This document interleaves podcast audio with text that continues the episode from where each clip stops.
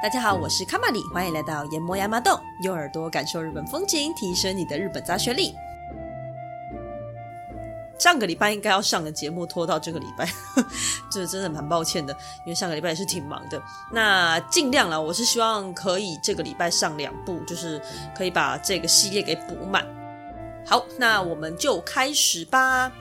很快的呢，我们来到了十二月中，那无论在各个国家几乎都是弥漫着过节的气氛，日本自然也不例外。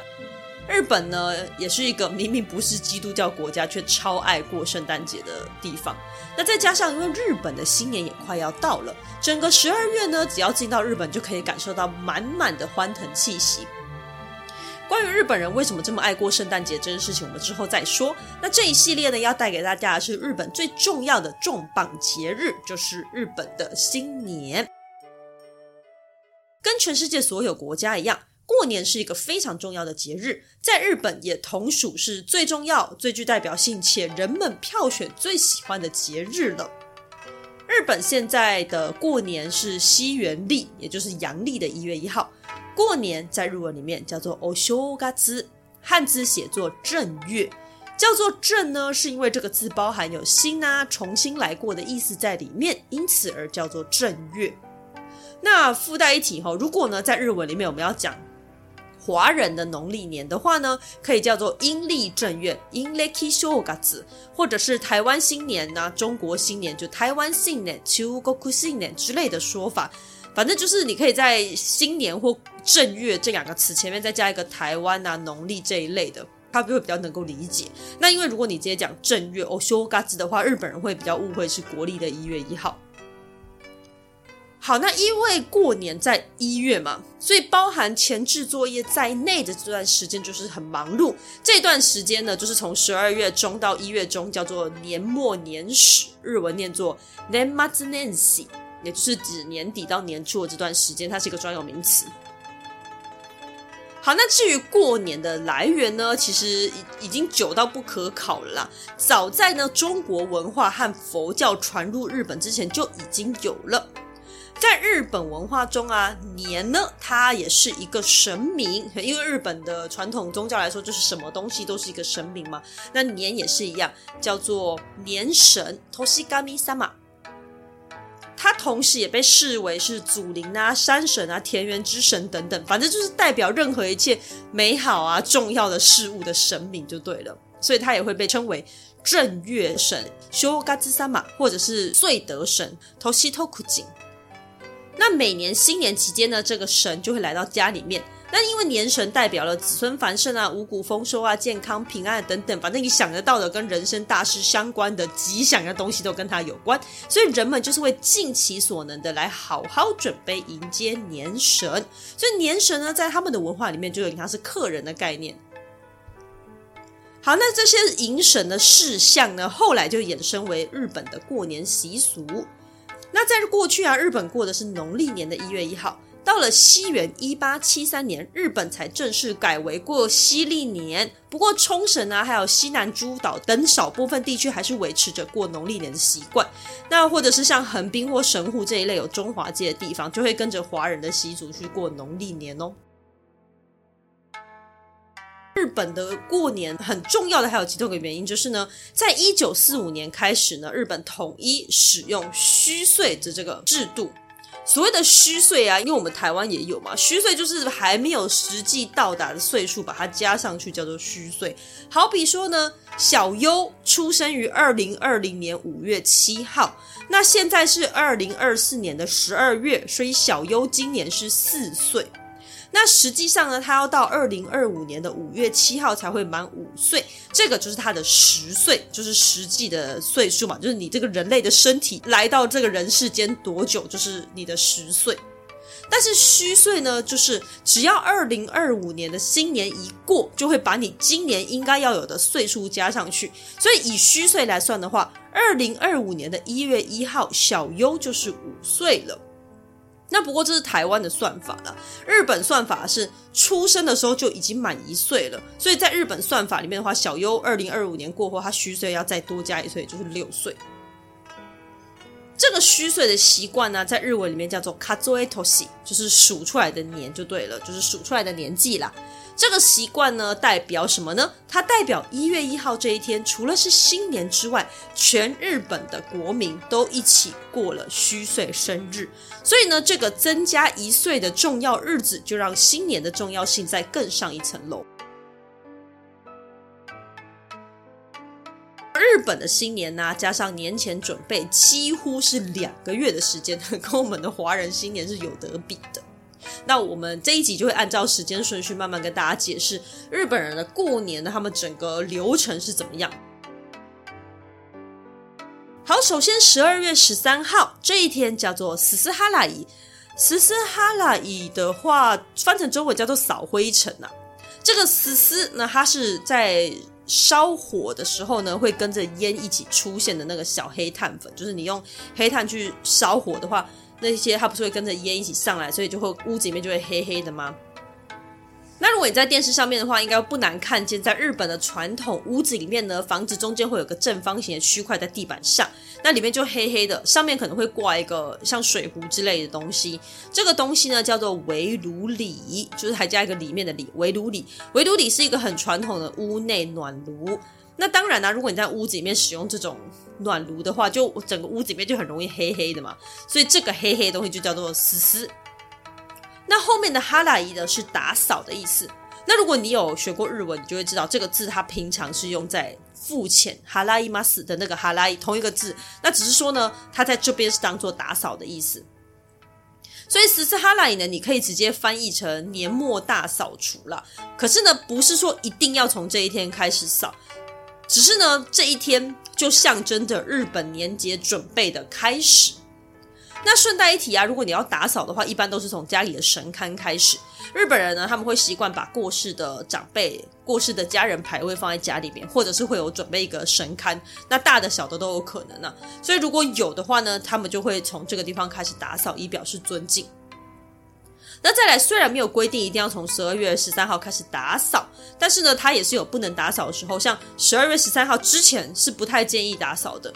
这个以实际上来看，就是因为你也太早扫，那很快又会有灰尘，那等于要扫跟没扫一样，所以十二月十三号开始扫会是一个比较实际的呃选择啦。那你也不能拖太久哦，依照传统习俗呢，十二月二十九号跟三十一号这两天是不能打扫的。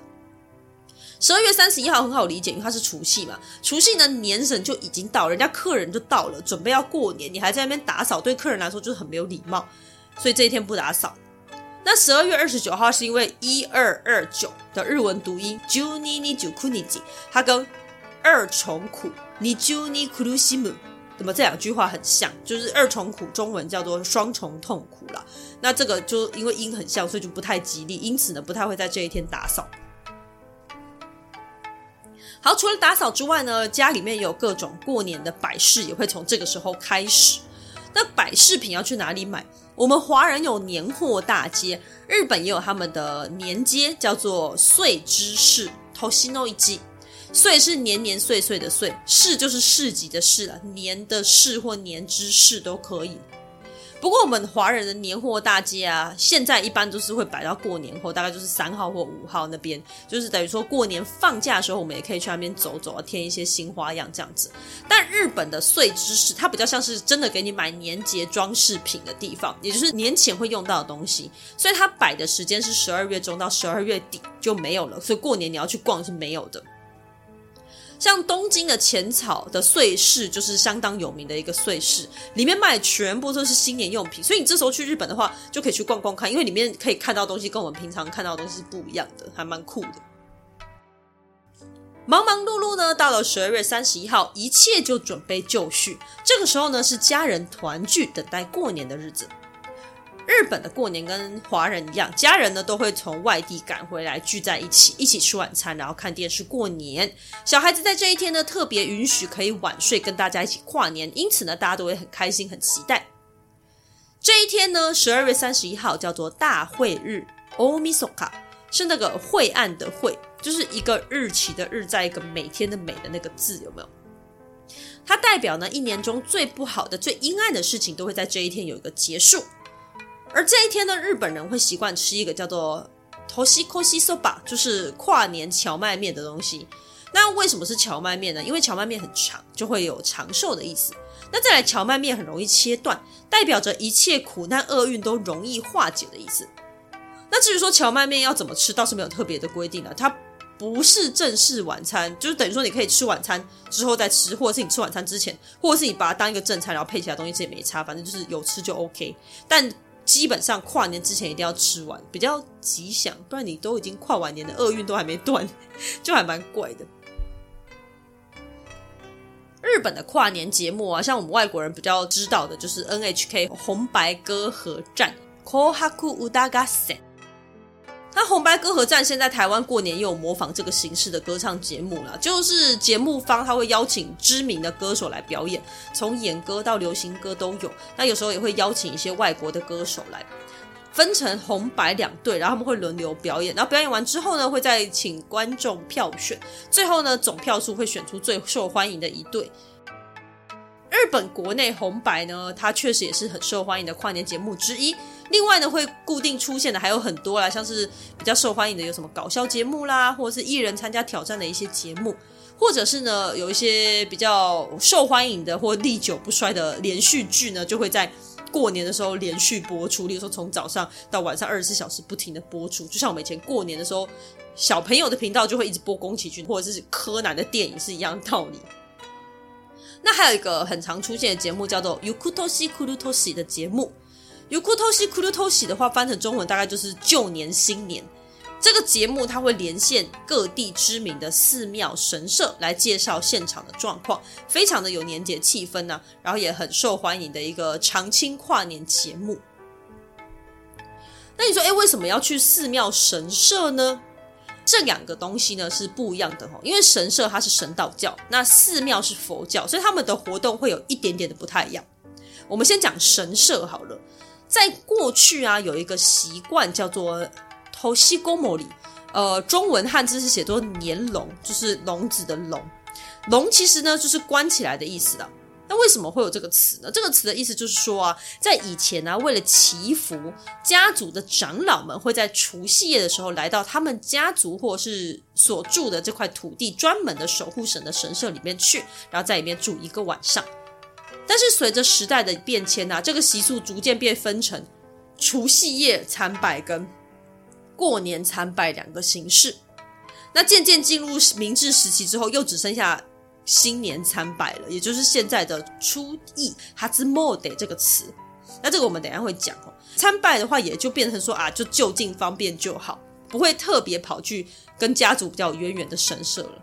那不过呢，这种除夕夜参拜的活动啊，其实有部分的神社还是保留的，甚至说如果你在除夕夜去参拜的话，还有一个好处，因为你如果排队排排排，刚好拜完之后十二点一过，你又可以再重排一次，就变成是新年参拜，就等于说这个叫做二年参拜，你那卖里就是直接刷了两年份参拜的意思，你就不用再来跑一趟了。那这就是为什么许多知名神社到了除夕夜会人满为患的关系。如果你在这个时候有去到日本的话，其实呃，如果你对日本文化是很有兴趣的话，会蛮推荐去看一看的。但十二月的日本是真的很冷哦，所以如果你要去参加的话呢，保暖一定要做好。我曾经有在日本跨过一次年，原本也有想要去当地神社，因为那时候去的是名古屋，但当地的热田神社就是很有名，他们的除夕夜参拜也是很夯。当初我们其实是有计划要去的，但是因为晚上真的太冷，然后又太累，然后就觉得还要跨夜好累哦，所以后来就放弃了。好，那至于说寺庙的活动呢，它就是知名的敲钟，日文叫做 Joyanokane， 除夕夜的钟声。这个习俗是从中国传到日本的一个佛教习俗。在日本啊，很多寺庙会在除夕夜举办除夕法会，那除夕夜钟声就是除夕法会的最后一个重要环节，是一个除旧布新的代表。通常呢都是敲一百零八下钟声，那一百零八下呢，有的会是寺院里的人自己敲了，但通常会开放给民众来敲，所以大家就会一直去排队，早早的排队，就只为了敲到这个钟。那这个仪式呢，它是中国宋朝末期的赶鬼仪式，传入日本之后呢，呃稍微做更改之后变成的敲钟仪式，大概在日本的镰仓时代就有传入，然后到室町时代的时候就已经变成很普通的佛教仪式，到江户时期几乎是大部分的寺院都会敲钟。那敲钟不管是在佛教或基督教，就是很多宗教里面敲钟呢都是代表一个净化的意义。那为什么是一百零八下呢？有几种比较有力的说法，好，接下来可能要算数了，就是算数不好你可以就听过就好了。第一个呢，在佛教的概念中啊，人会有一百零八种烦恼。一百零八种烦恼是怎么来的？首先，人有六根，也就是我们来接触外界的器官，眼耳鼻舌身意，眼睛、耳朵、鼻子、舌头、身体，还有你的想法意念。这六个器官接触到外界的刺激之后呢，就会产生六种感觉，分别是色、声、香、味、触、法。色就是颜色，声是声音，香味、口味、触觉跟想法，色声香味触法，所以眼耳鼻舌身意加上色声香味触法总共是十二个。再来呢，你有这个感觉之后你就会有分别心嘛，就会觉得啊，这个是好的还是坏的。例如说呢，我喝到一杯咖啡，我觉得它很好喝，或者我觉得它很难喝，所以就分别会有好、坏还有普通的三种感觉。好，所以十二乘以三，然后再加上来时间会有现在、过去、未来三个时空，所以再乘以三，总之全部弄起来答案是一百零八，所以一百零八种烦恼是这样子来的。另外一种说法是古人用来计算节气日期的方式，十二个月加上二十四节气再加上七十二候，气候的候，总共是一百零八。那另外一种说法是佛法说人有四苦八苦，那日文里面的苦字跟九是同音，所以四苦乘以九再加上八苦乘以九，总共是一百零八。那反正呢，这些就是大家参考就好，无论是哪一种算法，就是去除你的烦恼，去除你的厄运的象征啦，你就这样知道到这边就可以了。在日本啊，新年快乐的说法又分成年节跟年后。过年之前呢，也就是十二月三十一号之前都会讲Yukutosi Kurutosi，这句话翻成中文就是祝您有个美好的新年，祝你迎接一个新的一年。只是说句子中的动词是惯性被省略，就是没有迎接这个词出来，就只有说Yukutosi Kurutosi。那刚刚讲过，我在日本有跨过一次新年，而且我去的是名古屋，就不是东京这种大城市啊。我当时的时候我才发现，诶，其实身边的人会有一部分的人，他们会选择在跨年的时候出国，就想要去嗨啊，什么泰国、香港这一类的，但是你很少听到会有人说要去日本跨年。那我后来才知道，因为日本的跨年，也就是他们的新年呢，是非常安静的。我们先不要讨论东京吼，因为东京呢它可能太国际化，加上它有迪士尼，所以它为了因应世界潮流，跨年夜它是蛮热闹的。那东京迪士尼也会放跨年烟火，你还说这个不准啊？但如果你去到的是其他城市，日本的过年是非常安静的。那像我那时候去名古屋的时候啊，你就觉得说哇，整个城市很早很早就睡了，很多店家提早关门，到了半夜呢，整个城市安静到你真的只听到远方若隐若现传来的那个除岁钟声，非常的祥和，非常的宁静。有些朋友在日本上班啊生活，他们都会说日本过年真的很无聊，因为像华人的过年就是非常热闹，然后大家就是会一路嗨到晚上的那一种嗨，然后放炮啊什么什么，你就觉得哇，全世界都在同欢。但日本不是，他们就是非常宁静，非常神圣，非常肃穆的去迎接这个年。那就是两个民族性完全不一样，所以去日本跨年呢，大家要慎选。而且更惨的是啊，你去日本跨完年之后啊，接下来到一月三号之前呢，很多店连百货公司都没有营业，所有的日本人都认真的休假过年去了。所以真的是要考虑清楚了，而且这个以旅游来说是真的挺亏的哦。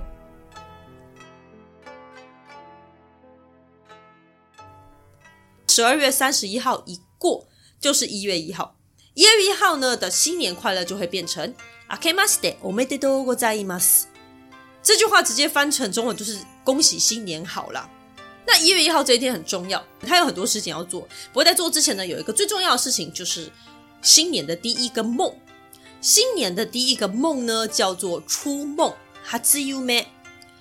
这个初梦呢，看地方啦，不一定是一月一号醒来的那一个，有的时候是一月二号的那一个也 OK， 反正他的说法很多。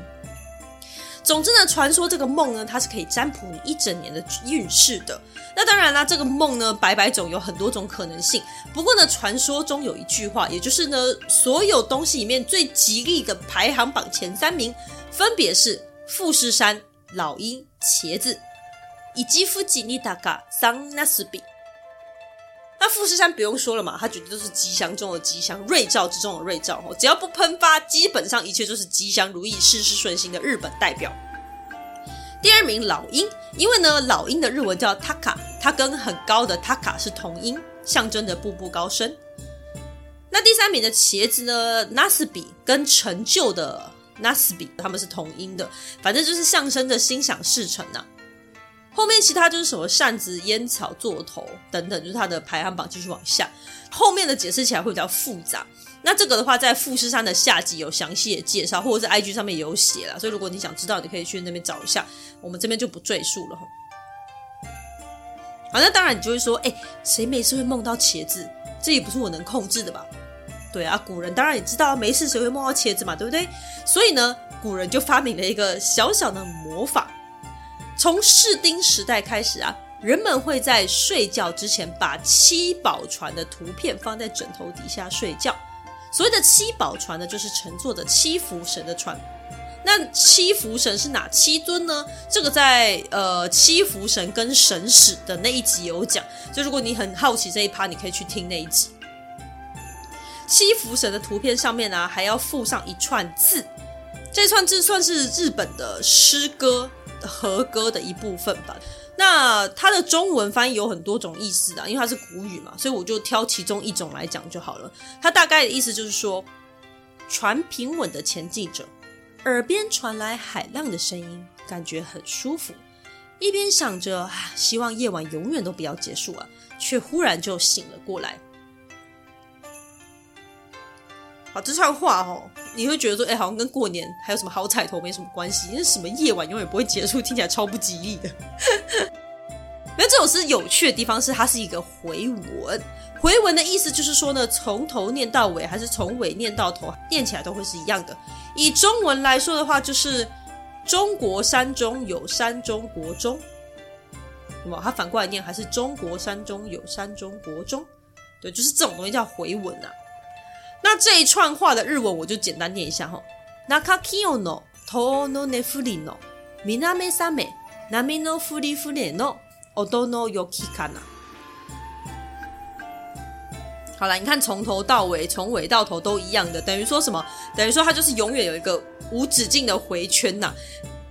那这个无止境的回圈呢，如果象征你的生命，听起来是不是就超吉利？感觉你好像永远都不会死，可以长生不老。所以这种很圆满的东西呢，把它写在七宝船上面，然后再放到你的枕头底下，就是非常的吉祥。那代表什么？代表呢就会梦到吉祥排行榜里面 top 十 的初梦。哎，就是这是他们的小魔法，哎，可以试试看，就灵不灵我不知道，还没有试过。好，那即使你没有梦到这个 top 十 的初梦哦，如果你真的有梦到七宝船，是很不错啦。好，那一月一号到一月三号呢，他们会吃年节料理おせち料理。那这个年节料理呢，它里面有很多象征性的东西，这个就到下一集再跟大家解释。我们继续讲讲他们要做什么。好，那除了吃年节料理之外呢，大部分人就会去做我们刚刚说的新年参拜，也就是刚刚提到的初詣。我以前都念初詣，但后来发现它那个字念詣吼，初是初次见面的初，詣是一个言在一个竹纸的纸。它这个詣呢，就是像什么詣经赶考、詣却上书的詣，就是有一个前往的意思。日文叫做初詣。新年参拜的意思呢，很明显啊，就是新年第一次到神明面前去拜拜的意思嘛。那就是感谢神明过去一年的照顾之外呢，也希望新的一年可以健康平安。接着就会在神社买一些缘起物，縁起物。缘起物是缘分的缘起来的起物品的物。这个字呢，在中文是没有对应单字的，顶多可以翻成呃，可以招来好兆头的物品，或者什么开运小物、好运小物这一类的。比方说呢，我们之前在讲不倒翁的时候有提过，不倒翁它其实也是属于缘起物的一种。缘起呢这两个字来自于佛教词汇中的缘起性空，因为佛教讲求的是万事万物乃至于世间的一切现象都是有因有缘才会出现的，那这个是佛教的一个很基本的理念啊。那所以缘起物很单纯，就是希望呢所有事情在因缘的最开头，也就是事情刚开始的时候，它就是好的开始，所以叫做缘起物。那比较常见的就是不倒翁啊、御守啊、招财猫啊、惠马啊，反正种种你可以在神社寺庙买到的东西都叫做缘起物。而过年会出现的啊，除了以上所有的东西之外，还有一个比较特别的叫做破魔使哈玛鸭的东西。破是破掉的破，魔是魔法的魔，见使的使，破魔使。那你看字面不太难理解，就是可以破坏不好的东西的剑。那这东西它真的就是一把剑的模样，那上面通常会绑呃，例如说阖家平安啊、生意兴隆之类的字眼的纸条，然后还会有铃铛，有的还会有一个小小的会马。这支箭呢通常会出现在过年、七五三节还有五月五号儿童节这几个时候，就是都是呃会有特定对象希望大家平安喜乐的日子。那我之前以为呢这就是神社在卖的，应该不太会有人买，因为它不太小只耶，它蛮大一支箭的。那结果我去日本跨年的那一次啊，一月一号的时候走在路上，真的超多人拿那一根箭在那边走来走去，看来是一个超级热门的季节性吉祥物。不过那个画面真的蛮有趣，就有的女生还会把那支箭塞在包包里面，我觉得蛮好笑的。那破魔使的来源是啊，在过去讲求武术的年代，过年期间呢会让小男生之间呢有一些射箭的比赛，来占卜一年的运势，顺便呢用这场比赛来娱乐神明。江户时代之后呢渐渐就没有这些活动，但依然呢会被拿来当作男孩子专属的幸运物，所以过年的时候一般破魔使会拿给男生，但小女生就是给她羽子板，也就是木板版本的羽毛球。那这个我们也是在下一集会详细讲。因为破魔使啊算是神明赐予的吉祥物，所以它摆的方式啊、摆的时间是有讲究的。但因为我想说听众应该不会没事跑去日本买一只破魔使回来装饰吧，况且箭矢类的东西我觉得应该是过不了海关，所以怎么摆啊、摆几点啊、那个方位这一趴我就跳过了，直接来到它的处置方式。对，没有错哦，其实过年期间的装饰物大部分都属于宗教相关的物品，也就是你供过神明的，所以你是不能随便乱丢，然后也不能收起来明年再用，要么呢就是要送回原本请到的神社或寺庙里面，请他们处理或是烧掉。那这个呢等一下会提到。华人过年的时候有给红包的习惯，日本也有，叫做お年玉，汉字写作年玉，就是年节的年，然后玉石俱焚的玉。那个玉字啊，它跟灵魂的魂它是同音，所以其实呢年玉也就是红包这个东西，它代表着把年神的灵魂分配给大家的意思。过去最早呢是家中的长老会把麻吉分配给家人，象征着分配灵魂。那到了江户时代呢，怕麻烦直接改为放钱在红包袋里面，呃，又分灵魂又吉祥。那不过呢提一下、哦、日本的红包袋都是白色的，就是代表纯真嘛，所以这个要特别提一下、哦、避免有的人去那边看到觉得、呃、怎么那么不吉利。那另外一个在过年期间相当重要而且你会收到的东西叫做年贺状，年賀状。年贺状呢翻成中文其实就是贺年卡，但是呢你不要小看这个贺年卡，它在台湾可能是属于一个可有可无的东西，甚至现在应该没什么在用贺年卡了吧，我觉得应该是没有、哦、但是在日本啊它是非常重要而且非常常见的一个东西，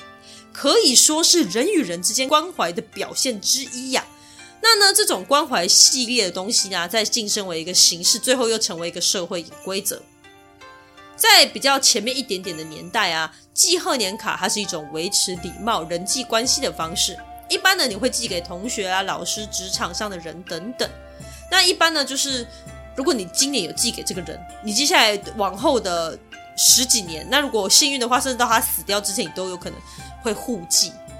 那对方如果有回寄的话呢，呃，例如说我没有从来没有寄给小明过，但是小明今年寄给我，所以我明年就会再寄给小明，然后我们两个就是会互寄，一样没有意外的话就是会寄到彼此死掉为止。所以你在日本的一些节目或者是一些日剧里面应该蛮容易看得到这个环节的。好，那老实说其实这个蛮温馨的啦，因为呢嗯它这个就很像呃我对我来说我觉得很像社群软体，就是像 F B 啊那种感觉。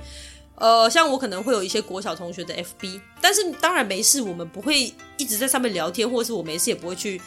看他的东西，但是如果有跳出来的话我就点他的赞，所以就是会知道说哦他结婚了，哦他生小孩了，哦他最近过得怎么样，哦他去哪里玩，这样子等于说呢他的人生好像呃我们彼此都还嗯关心着对方，我们都还知道对方的一些大小事情，只是说呢我们可能没有实际上面的来联络问候。那有的话如果呃，例如说有时候朋友看到朋友生日，那可能很久很久没有跟他联络，我可能还是会在他的可能涂鸦墙啊或者是贴文下面留个啊生日快乐之类的，就是那种小小小小的关心，好像彼此都还存在于彼此的人生里面那种感觉。那在过去啊没有社群软体的时代，这个贺年卡呢大概就是类似这样的一个感觉，又非常的温馨，不然你怎么会知道这个人还在不在。那你在电视剧里面很常会看到说诶今年已经连续好多年没有收到他的贺年卡，然后你才发现说哦他可能过世了或什么之类的。那或者是说你想要找这个人，就突然想到谁谁谁我想去拜访他，你就可以从贺年卡里面把他的地址挖出来，然后你再回去找他之类的。就很多这种我觉得算是维系人际关系真的是一个蛮重要的一个点啊。但是因为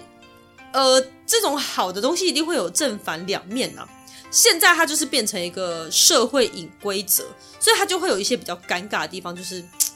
好比说对方每一年都有寄给我，我跟他又没有很熟，我实在不太想要寄给他，所以就会想说我到底要不要寄。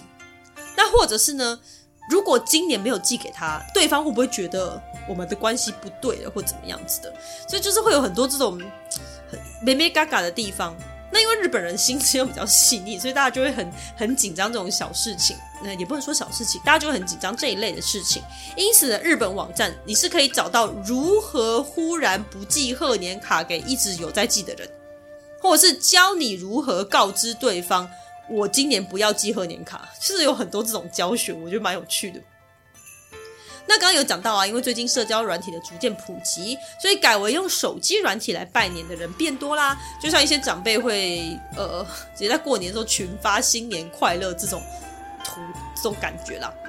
所以贺年卡的比例其实是有持续在下降。根据问卷调查显示啊，目前呢有半数的人还是回答会写贺年卡，但是有超过四分之一的人表示没有这个计划。全国人民卯起来写贺年卡给自己身边需要关系的 everybody， 那个数量是多少呢？根据日本邮局的官方统计，虽然数量是逐年递减没有错，但二零二三年的总发行量是十四亿四千万张，这么庞大的量，可见日本邮局运作效率是相当高的。这个贺年卡一般十一月中旬就会发行的，因为你要写这么多的贺年卡，你就是要早一点买。发行的地方是邮局或便利超商等等。我一开始看到想到邮局，我想说邮局的东西应该很丑啊，谁会在邮局买？应该会去文具店买。然后我就上网去找他们的邮局，但我发现我错了，我真的很抱歉，我也要对不起台湾的邮局。台湾邮局近年的东西其实蛮好看的。日本的邮局网站上面有非常多的图案可以选，你可以选你自己要的图案，然后甚至你还可以客制化，放你的小孩放你的宠物上去，然后接下来你就是在选择购买等等。所以其实你直接在邮局买一买是最方便的啦。那再来呢，一般会推荐是在十二月十五号之后再开始递送，因为你在这之前寄的话会有点太早，它就会在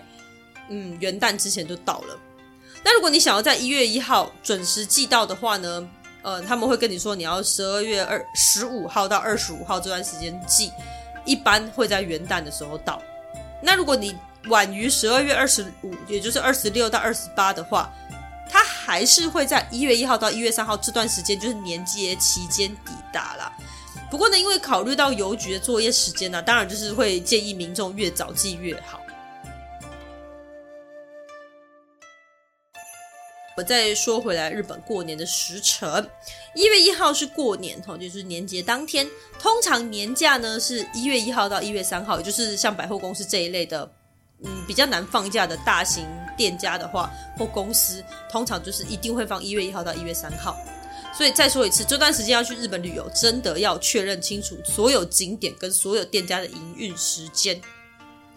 好，那一月一号到一月三号这三天也称为三干里节，就是三日的意思。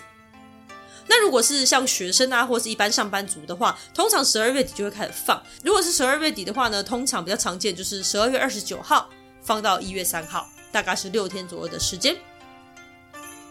那一月三号开工之后啊，其实过年也还没有结束哦。